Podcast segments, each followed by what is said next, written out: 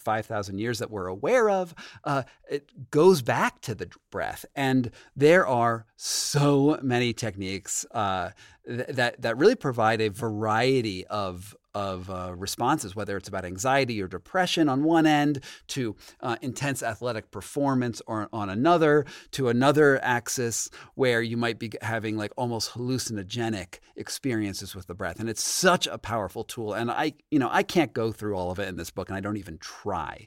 Uh, now, the question about CO2 tolerance is very interesting uh, because when you breathe, you're breathing in oxygen. The oxygen enters your body and it and it and uh, and it it, it it hits your hemoglobin in your blood and then sort of goes around, and then you exhale um, carbon dioxide. So you're ex- exhaling carbon and oxygen, uh, and for whatever reason, evolution thought this was a good idea. Uh, you cannot detect oxygen in your system. You don't have any um, chemoreceptors to detect your oxygen levels. What you do have are chemoreceptors that uh, detect the byproduct of respiration, which is the, which is CO2. So when you're gas, when you, when you're holding your breath and you're ga- and you feel like you want to gasp, the reason you feel, feel you want to gasp is because CO2 has built up in your lungs, and and that is what is sending off alarm bells. Now, CO2 tolerance is interesting because if you want to increase your athletic ability. If you want to build up the floor of your athletic ability, one method which is incredibly good is what Brian McKenzie calls building up CO2 tolerance, where wherein you restrict the amount uh, you you restrict your respiration rate and you restrict the volume of air going in, into your body during exercise so which by which I mean not breathing through your mouth but breathing through your nose and by doing that uh, you become accustomed to CO2 in your bloodstream and you're able to uh, resist that sort of breaking point, that th- those sensations of anxiety that happen when you have too much CO2 in your system. You're able to sort of wedge yourself against that. And, and, and what he sees is that when you start training with this oxygen restriction, and then you take off the mask, you have this huge athletic boost um, that you can take into all sorts of performance.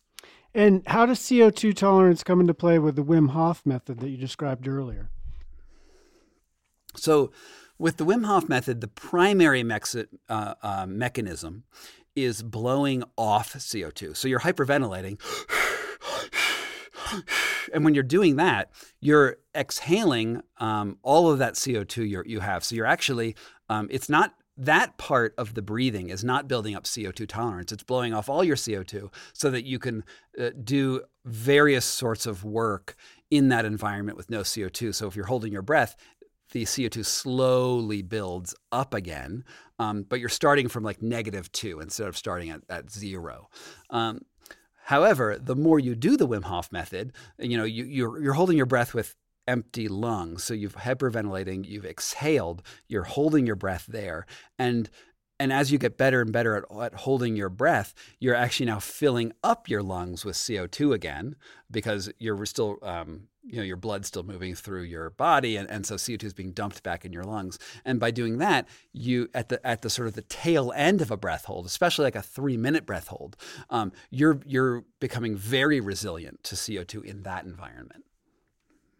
So yeah, three. let's talk about a three-minute breath hold, which feels a little bit like going to the moon to me.